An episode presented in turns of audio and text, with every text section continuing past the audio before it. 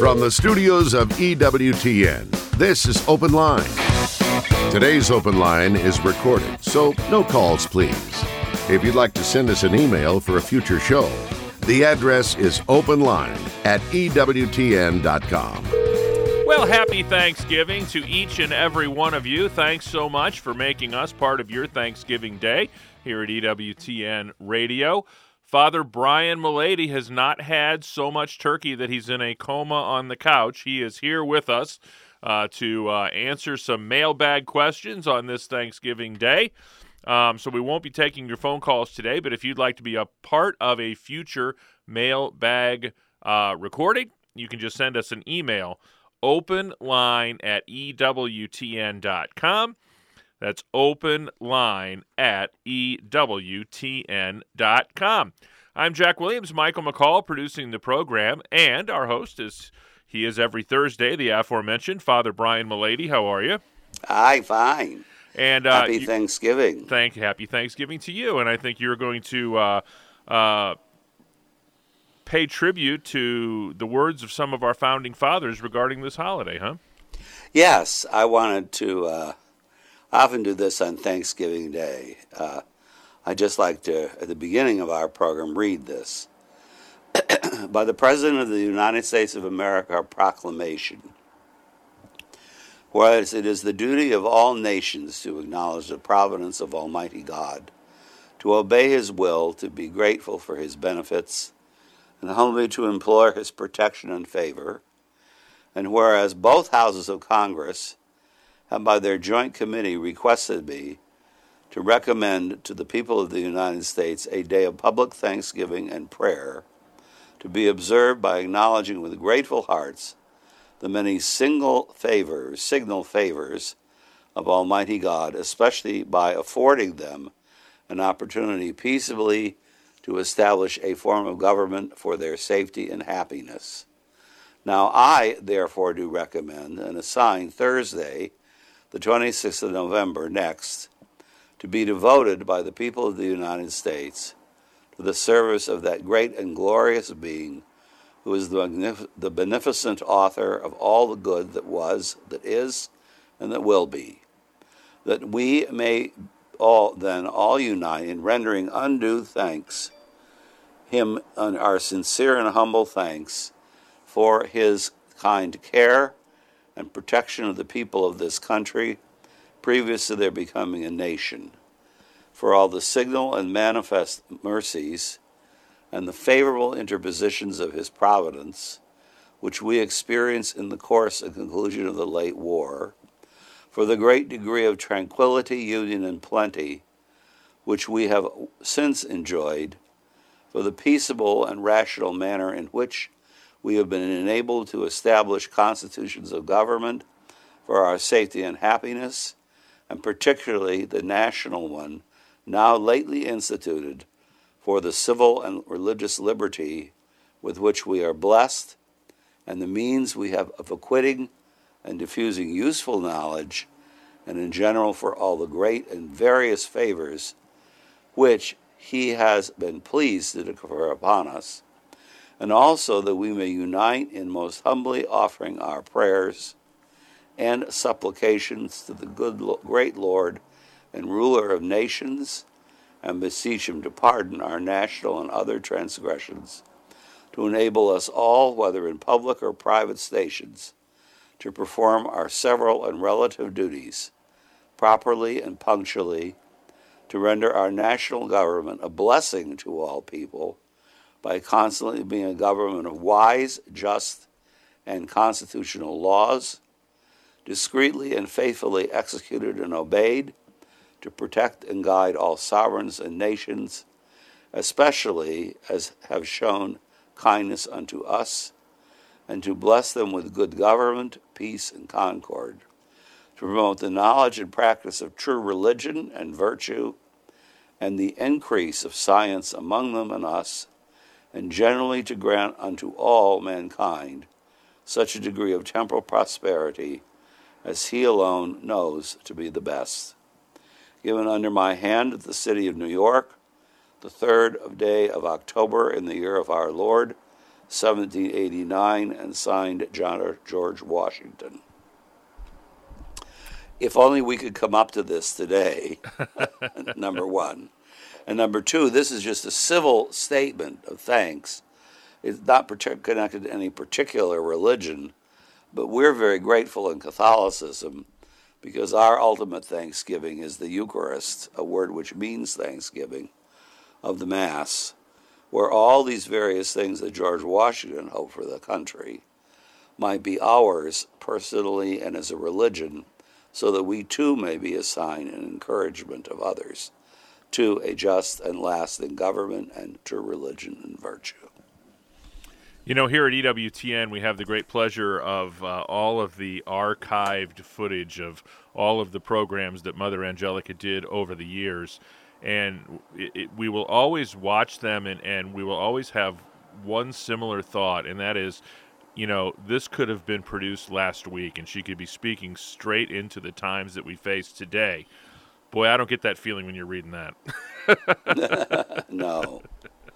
No, it's so sad when you think about it that people don't realize what this country was founded on, or if they do, they reject it.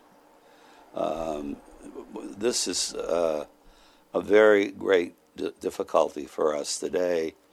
And you can see that George Washington certainly had no qualms about talking about religion in public, but unfortunately, we seem to.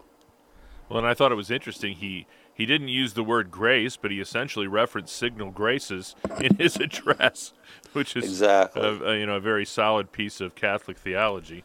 Exactly. Um, yeah. Yeah, yeah. Anyway, perhaps one day we will drift back in that direction, but uh, I, I dare say it won't be today.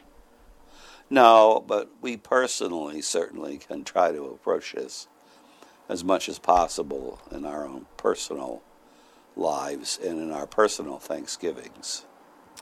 Um, this is, as we said, a very special mailbag edition of EWTN's Open Line Thursday on this Thanksgiving Day. Um, we got an email from Ryan, Father, and he wants to know how, as Catholics, are we to read the pagan philosophers? Oh, wonderful. That's a wonderful question. Uh, it's the famous question of how Athens beats Jerusalem. Um, the pagan philosophers as Thomas Aquinas would have put it, understood and uh, experienced all the truths that human reason, unaided by grace in their minds, can experience. And especially the truth about God. Now, of course, without divine revelation, there are things that would be difficult to know. So, St. Thomas says only a, without revelation, only a few people with a mixture of error in their old age would discover these truths. The philosophers then really enter deeply into the human race, and when you read someone like Socrates, for instance, who even talks, I believe, in the Republic about the philosopher being taken outside the city and crucified because he tells people the truth there's obviously great connections between Athens and Jerusalem. Now, the difficulty is, as I say, first of all, very few people would know this, and it would take a long, long time. God wants us all to know Him intimately, immediately. So, though philosophy can discover these truths, and I believe, as did St. Paul and Thomas Aquinas, and the First Vatican Council and the Second Vatican Council and other many others that philosophers did discover the same God as Moses on Mount Sinai, I am who am, unaided by faith, uh, it's still necessary that everyone might experience that for their good. And that's one of the arguments for the necessity of divine revelation. Also, philosophy brings you to a box canyon about certain questions. In other words, a true and humble philosopher realizes there are certain questions he just can't answer. And so, therefore, there needs to be another doctrine, which is the doctrine of revelation. Unfortunately, in the last 50 years, the whole place of revelation as a necessary experience has been undercut and a peculiar philosophy, a philosophy that tends to see atheism or death or uh, as, as the final purposes of man, has been exalted because of the 20th century. And the real philosophers, who would be the people like Plato and Aristotle, have been uh, greatly devalued. But the pagan philosophy, in its best form, has a huge preparatory nature for the gospel. And you can see this in St. Paul's address in the Areopagus. Eight, well, I don't know why I'm giving out the phone number because this is a very special mailbag edition of EWTN's Open Line Thursday on this Thanksgiving Day. Uh, so we won't be taking your phone calls today, but if you'd like to be part of a future mailbag presentation, you simply send us an email, openline at EWTN.com.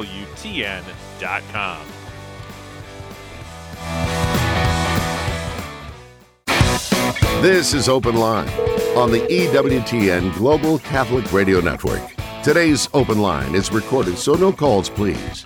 If you'd like to send us an email for a future show, the address is openline at EWTN.com. And this is a very special mailbag edition on this Thanksgiving Day. Uh, got a beautiful new item at EWTN's religious catalog. Behold the Lamb of God. It's a framed piece of art. This is a detail from a larger painting entitled Adoration of the Shepherds, which was originally created by uh, Italian artist Lorenzo Lotto. It shows an up close look at the infant Jesus reaching out and touching a lamb held near him by one of the shepherds.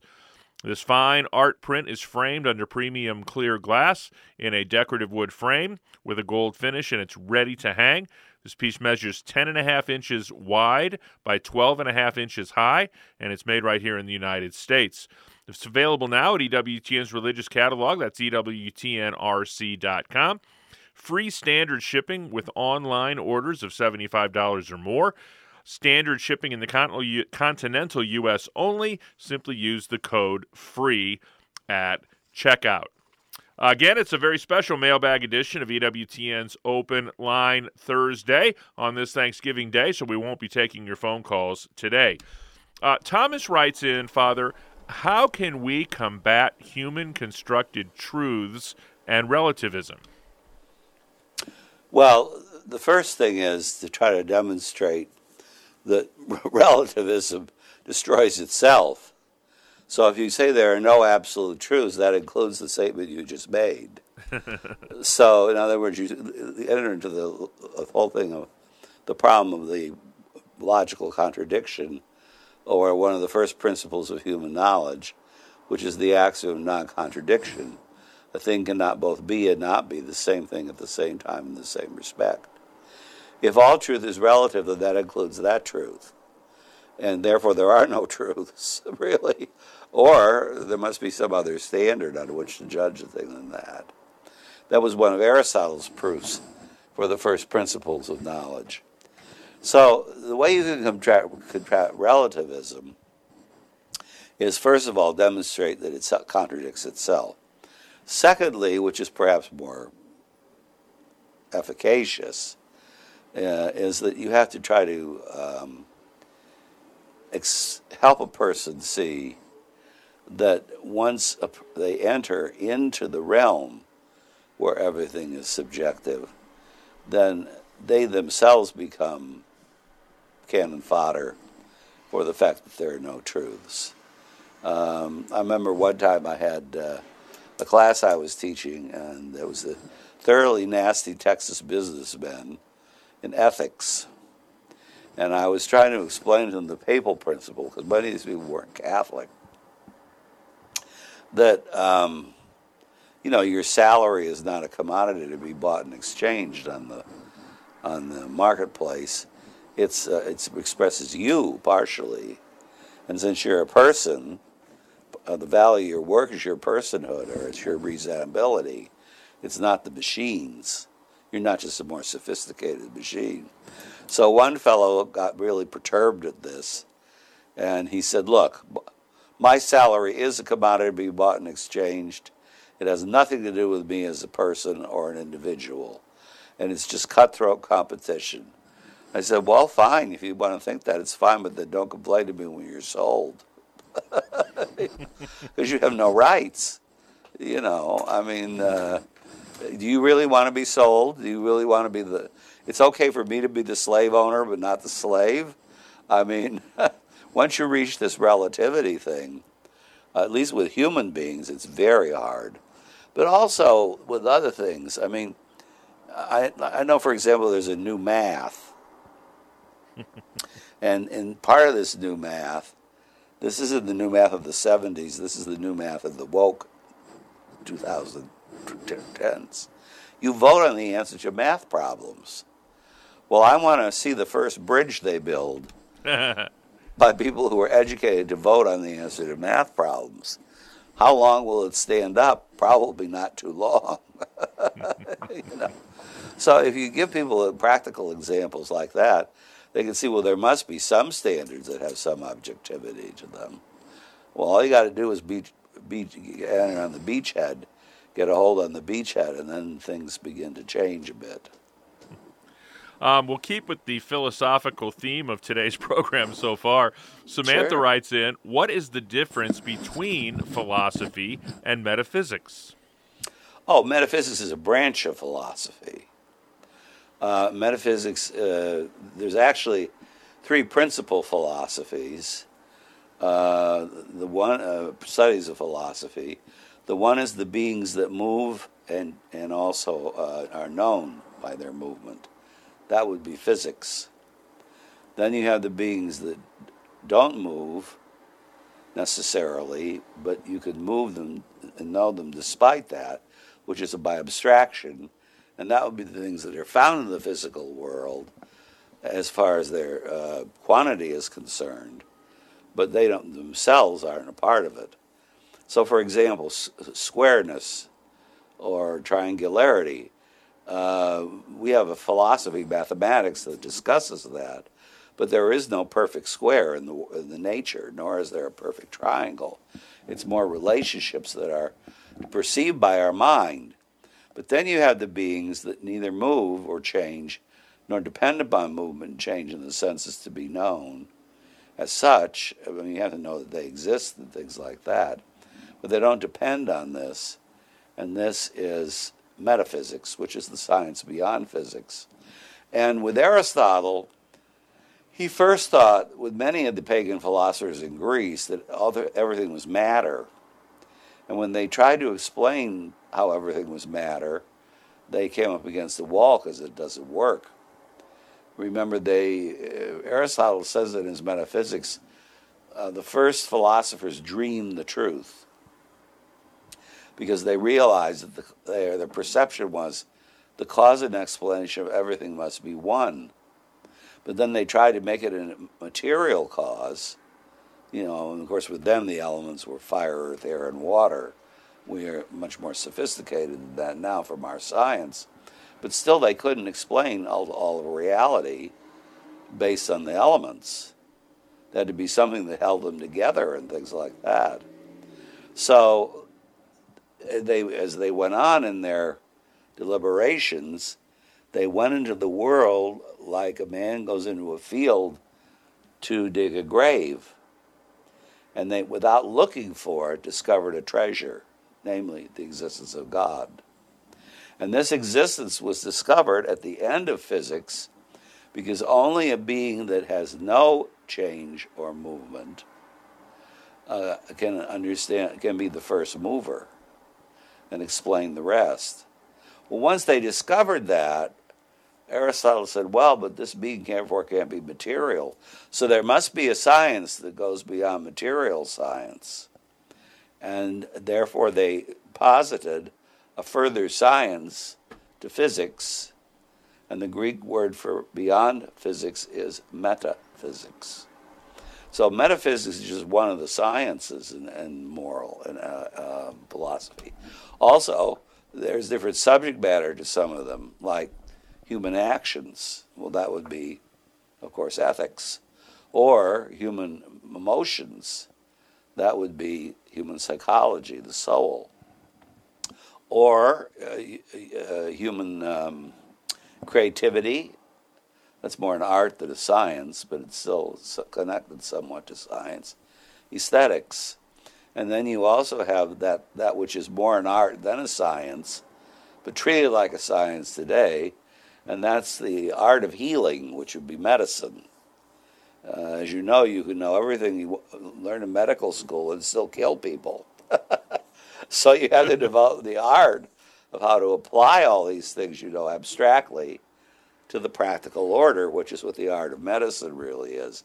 It's one of the reasons why doctors like to be treated as scientists that have absolute knowledge, and then you know the patient dies because they did something they didn't know or didn't take account of.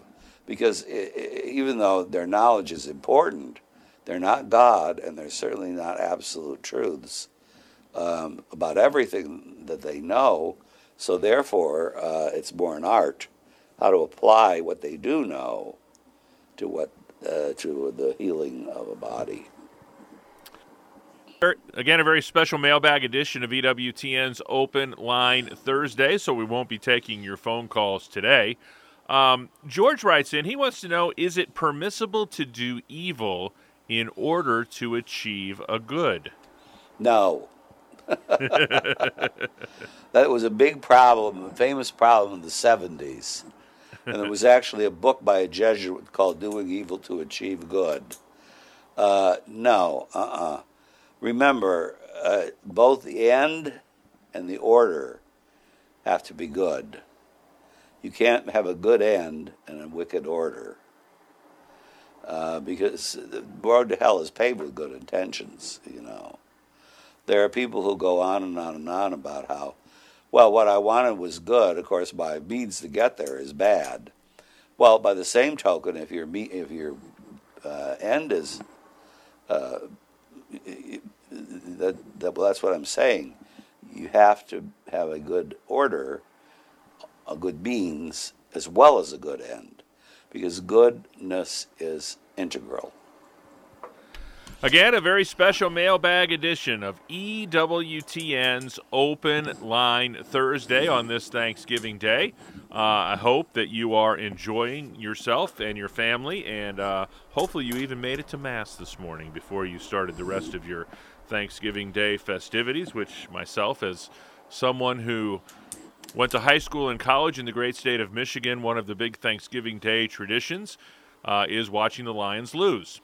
And so, and unfortunately, as the years have gone on, that has become more than a Thanksgiving tradition, but just about a week in, week out tradition. Uh, but say a little prayer for the Lions uh, uh, on behalf of me today, if that's what you're uh, engaged in. But we are thankful that you've tuned in to Open Line for this mailbag edition. If you'd like to be part of a future mailbag here uh, on EWTN Radio on Open Line Thursday. It's really easy to do. All you have to do is formulate your question and put it in the form of an email, and then send that email to openline at EWTN.com. That's open line, all one word, at EWTN.com. You can also, Monday through Friday, while the show is on the air, you can go to the EWTN YouTube channel, uh, or you can go to the EWTN Radio Facebook page and watch us on Facebook Live during the week. And you can type questions into the chat window in those particular uh, apps, and we can retrieve the questions from there. And we can also make them part of a future mailbag edition of EWTN's Open Line. Once again, happy Thanksgiving. We're uh, happy to have this mailbag edition of EWTN's Open Line Thursday with Father Brian Mullady. So we will not be taking your phone calls today, and this will be your last opportunity before the end of the program to grab another piece of turkey.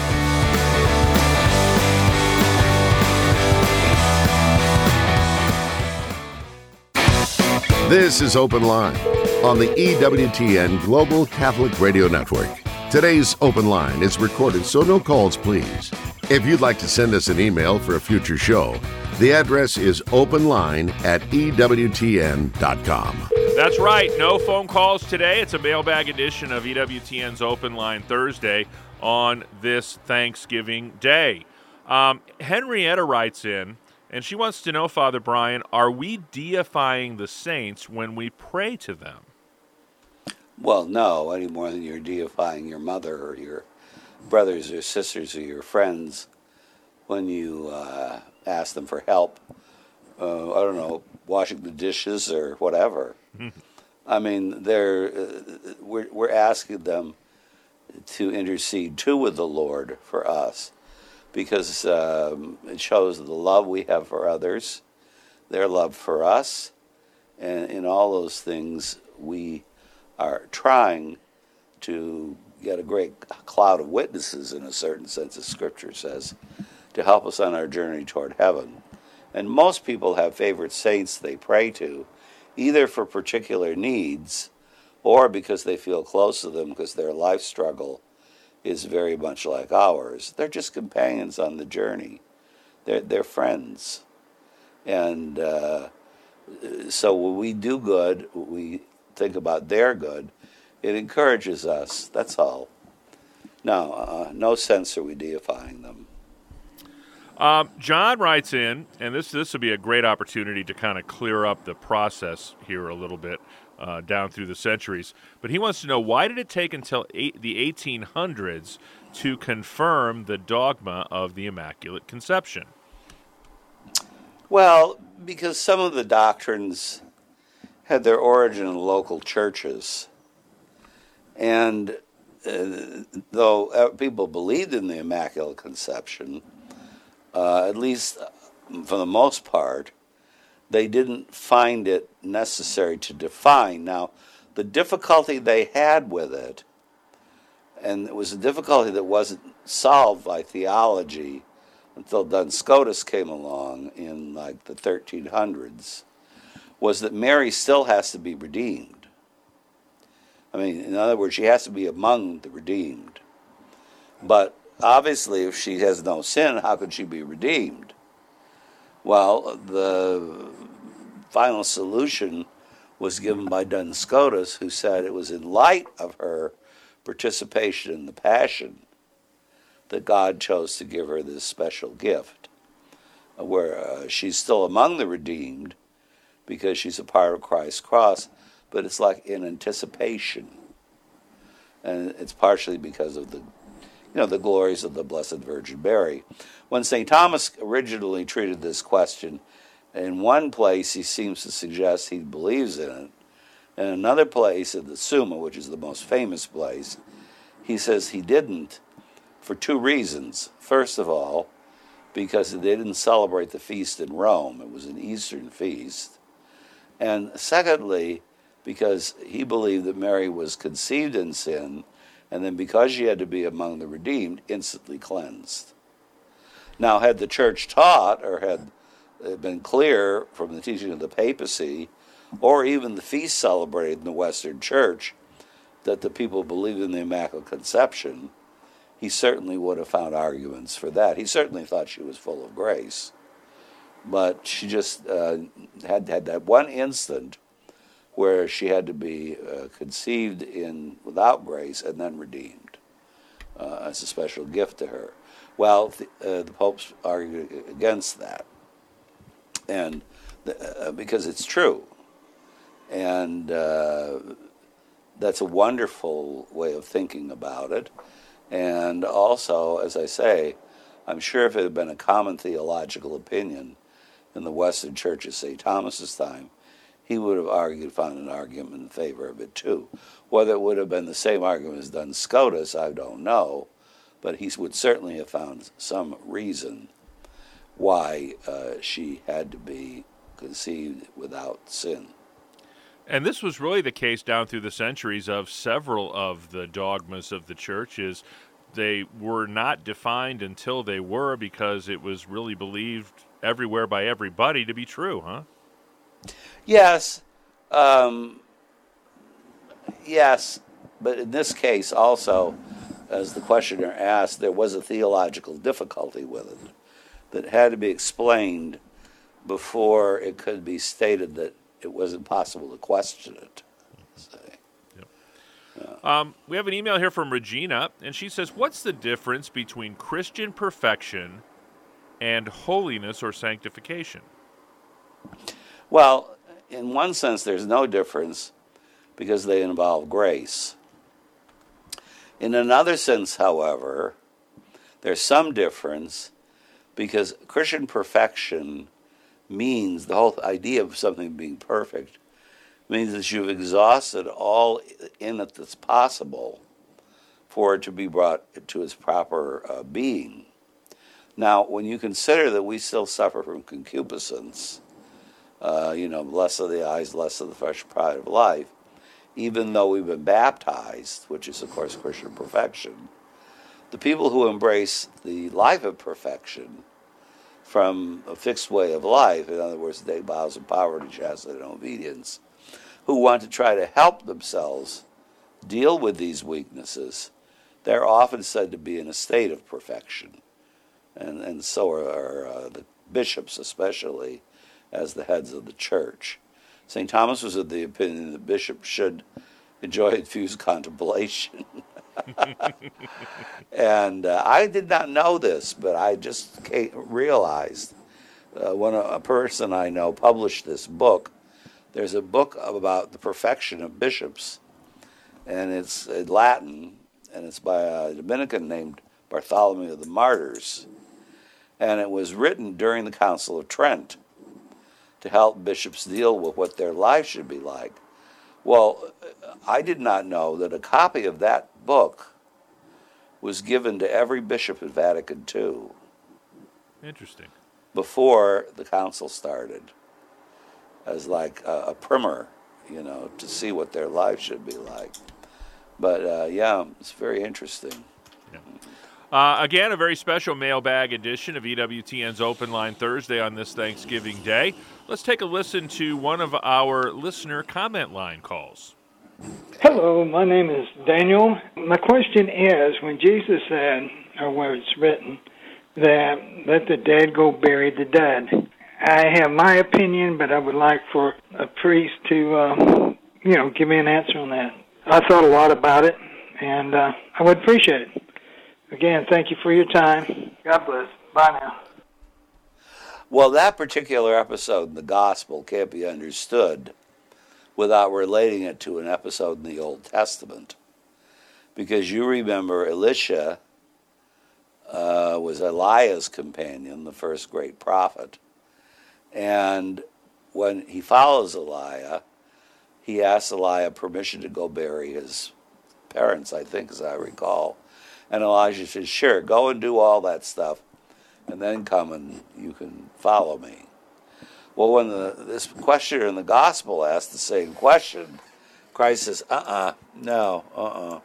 No, you need to follow me. That's the important thing. Now, why is he doing that? Well, he's doing that as an object lesson in the fact that you're not just dealing with a prophet here, you're dealing with the Redeemer the one of whom all the prophets spoke. And comments like let the dead bury the dead, they're more Semiticisms. Just to say, look, now that you've experienced life, you need to follow life in its fullness and not worry about all those other things. In fact, you know, in the older religious life, they used to not let you go to weddings or funerals of your own uh, family and it, it seems very cruel to us today. And I suppose there was an aspect of it that was very inhuman. But its whole purpose was to emphasize that you had embraced this life of perfection in which you were perfectly following Jesus. And so you had to be available in divine providence like the apostles were and not worry about your family and things like that. Remember, the apostles basically left their families Peter, we know Peter was buried. Remember how we know that? Because he had a mother-in-law. but he, you know, he um, he left her in order to follow Christ. So again, this seems kind of inhuman to us, but uh, it made perfect sense when you're dealing with the call of the Redeemer to be his intimate companion. Thanks, Regina. We appreciate the call today. Uh, again, a mailbag edition of EWTN's Open Line Thursday, not taking your phone calls today. Bob writes in How can we enjoy the good things of this earth while still being detached from the world? All right. St. Augustine give- Mullady. Answer. That's right. that's, that's the good. St. Augustine, in one of his uh, homilies, says that our attitude as Christians must be having as though not having. So, in other words, uh, a Christian should be equally happy with a banquet and a fast. And there's nothing wrong with enjoying the banquet, but when you don't have it, you don't miss it. Uh, and you appreciate good things, but if God has not blessed you with them or it's not part of your way of life to have them, then you're equally happy. Your happiness doesn't depend on things at all. But there's nothing wrong with enjoying the good things if God has sought, see, sought, uh, seen fit to give some to you. Um, I, there are Christians that I think are quite extreme where they want to say, well, the food should taste rotten. Well, okay, let's say, let's, for the sake of argument, say your food tastes rotten because you don't want to enjoy the good things of this earth. Well, what sense does it make to give up rotten food? How is that a penance? It's not. So, in other words, we appreciate good things when God gives them to us. We like good taste, but we realize that the purpose of the taste is primarily our health and to encourage us with the need to eat properly. And so, as a result, if we don't have those things for some reason, then we don't miss it either. You know, it's it's interesting, and I'm sure you've experienced this your, yourself, Father. But I know, uh, I know several, many, as a matter of fact, uh, very philanthropic Catholic people who have been very successful in the world uh, from a from a material and financial perspective, and I've gotten just the feeling from being around them that if all of their material possessions went away tomorrow, it wouldn't bother them in the least. Yes, that's that's to truly be detached from your riches. And I wonder So- if maybe that, that disposition isn't one of the reasons that they acquired them to begin with. Uh, yeah, well, when, obviously you can't give it away if you don't have it, right? That's right. That's right. Um, but uh, no, I think um, you know, crisis is easier for a camel to pass through a needle's eye than for a rich man to enter heaven. But he isn't condemning riches as such. He's condemning the power and the um, concern for security and the seeming autonomy that riches can bring to us. And it's very easy for a person who is rich to think that they're responsible for this and not God at all. And therefore, they don't owe anybody anything for anything. And they don't have to use their riches responsibly. And those are the kinds of people that shouldn't have them. Let's take a listen to another one of our listener comment line calls. My name is Anders. I'm from Yakima, Washington. I've got a question on why the Catholic Church believes that Mary and other saints are mediators between us and God, when 1 Timothy 2 5 clearly says that Jesus Christ is the only mediator. Thank you. Who said that uh, the saints were mediators? There's a discussion about whether Mary's a mediatrix, but I never read that the saints were mediators, in that, at least in that sense. Uh, first, Tim, again, like everything in Holy Scripture, you can't just take one sentence out and build a whole theology around it. Christ is the unique mediator between God and man because he redeemed us, because he's both God and man and died on the cross. Nobody, Mary or the saints or anybody else, is like that, obviously. Christ has a unique grace there. Now, because Mary was so intimately connected with the redemption, after all, she stood at the feet of the cross. Christ gave her St. John and us in the person of St. John to watch over as our mother. And uh, just like uh, if you were adopted and your mother became your mother, um, you know, she's, uh, she's not God, obviously. She's a person who is taking the place of your mother or helping you understand what it means to be a mother. The same with the, the saints. Uh, they're friends, companions on the journey. And so is Our Lady in a certain sense, although she, she's the ultimate companion. But uh, please, uh, when we say she's a mediatrix of all graces, we mean after Christ, through Christ, and always connected to Christ.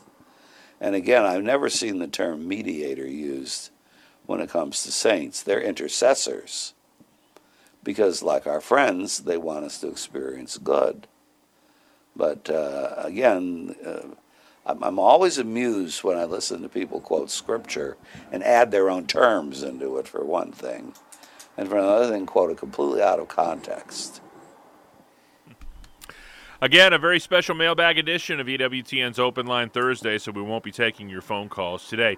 Be sure to tune in to the Catholic Sphere Sunday afternoon at 2:30 p.m. Eastern Time. It's a great show, different host every week, and uh, that host and a three-person panel uh, that have some knowledge of that particular topic uh, will uh, make for some lively discussion. That's the Catholic Sphere every Sunday afternoon, 2:30 p.m. Eastern Time on EWTN Radio. Uh, Daniel writes in, Father, does the church have any teaching on family structure, specifically mothers being in the home or fathers being the provider? Well, the church's teaching tends to reflect Jewish ideas. And as far as the Jews were concerned, the and this is also true of the pagans, by the way. The father always was more interested in what was happening outside the home. That's why he's the provider. But you remember in ancient times, when men and women worked together in the fields, for instance, to bring in the harvest. Um, you know, it wasn't a, like a housewife, like I Love Lucy kind of thing. And uh, women were responsible for the intimacy within the home. In the famous epic poem by Homer, The Odyssey, uh, the mother, uh, Penelope, has control and authority over all the intimate parts of the house. That includes the bed, bedrooms. Because when the hero Ulysses has been gone for years, all these suitors try to force her to marry them and the only part of the house they can get in is what we would call the parlor or the living room. But they can't enter the private parts without the woman's permission. And remember, the husband comes home and then cleanses. Ulysses actually does it by blood. Uh, cleanses the part of the home that opens to the outside. But even he isn't admitted to his bed by his own wife until he's willing to admit his name because she has ultimate authority over that. So it's not so much a matter of work because everybody did work. Uh, men didn't tend to do the cooking, and women didn't tend to work in the fields just because it's harder with your body to plow things and all that stuff. But they, but they did work together on a lot of things. Um, but it's a matter of responsibility for uh, nurture of the children. And the woman's emotional support is more important in the primary years, and the men's intellectual support is more important in the adolescent years. And both are necessary, obviously. If both are lack, either one is lacking, the child won't grow up uh, whole emotionally now I'm talking about, not physically. And therefore, it would be difficult for them to enter into whatever society has planned for them, too. Uh, again, a mailbag edition of EWTN's Open Line Thursday. Not taking any live phone calls from you today, but I believe we do have uh, one more listener comment line call. Hello, this is Martha from Rhode Island, and my question is where does the church stand on the Archangel Uriel? Uh, I don't th- think he exists for the Catholic Church. Um, however, I haven't done any research on that lately, but uh, I think it's a matter of the Apocrypha. And um, it's, I don't know, I'm sure there are Christian authors that talk about it, but it's certainly not scriptural. And also, um, remember, the angels have to have functions. It's um, I'm looking here in, on uh, iPad on Wikipedia. Uriel or Ariel is the name of one of the archangels mentioned in the post-exilic rabbinic tradition and in certain Christian traditions. So he's mentioned there, but he's not of the scriptural origin. Um, and uh, he he wouldn't, at least not the Hebrew Bible. And the primary place for him, I think, is in Enoch, which is also an apocryphal source, and also in all the Gnostic literature of the time. So um, I would not necessarily think that he was of uh, importance for uh, Christian doctrine, unlike Raphael and Michael and Gabriel, who all have very specific functions to play in the redemption. Uh, we have an email here from Paul. He says, If Jesus is the theophany of God, does only he receive relative latria?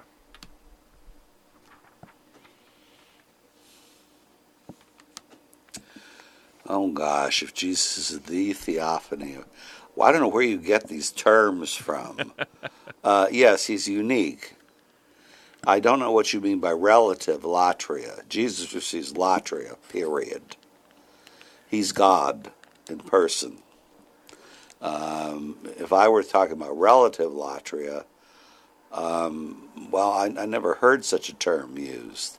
Mary gets um, hyperdulia and the saints get dulia, which is all uh, um, um, worship or respect for them in relationship to God.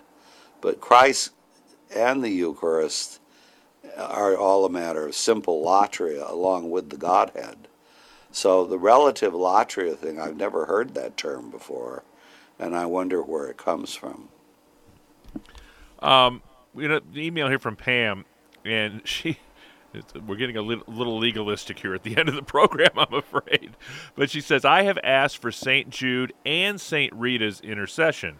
At the bottom of their prayer card, it says they will be honored as my special patron and that I should encourage devotion to them or glorify and make known their favor. Is it okay to ask both saints of hopeless or impossible favors for their intercession? Oh, my goodness.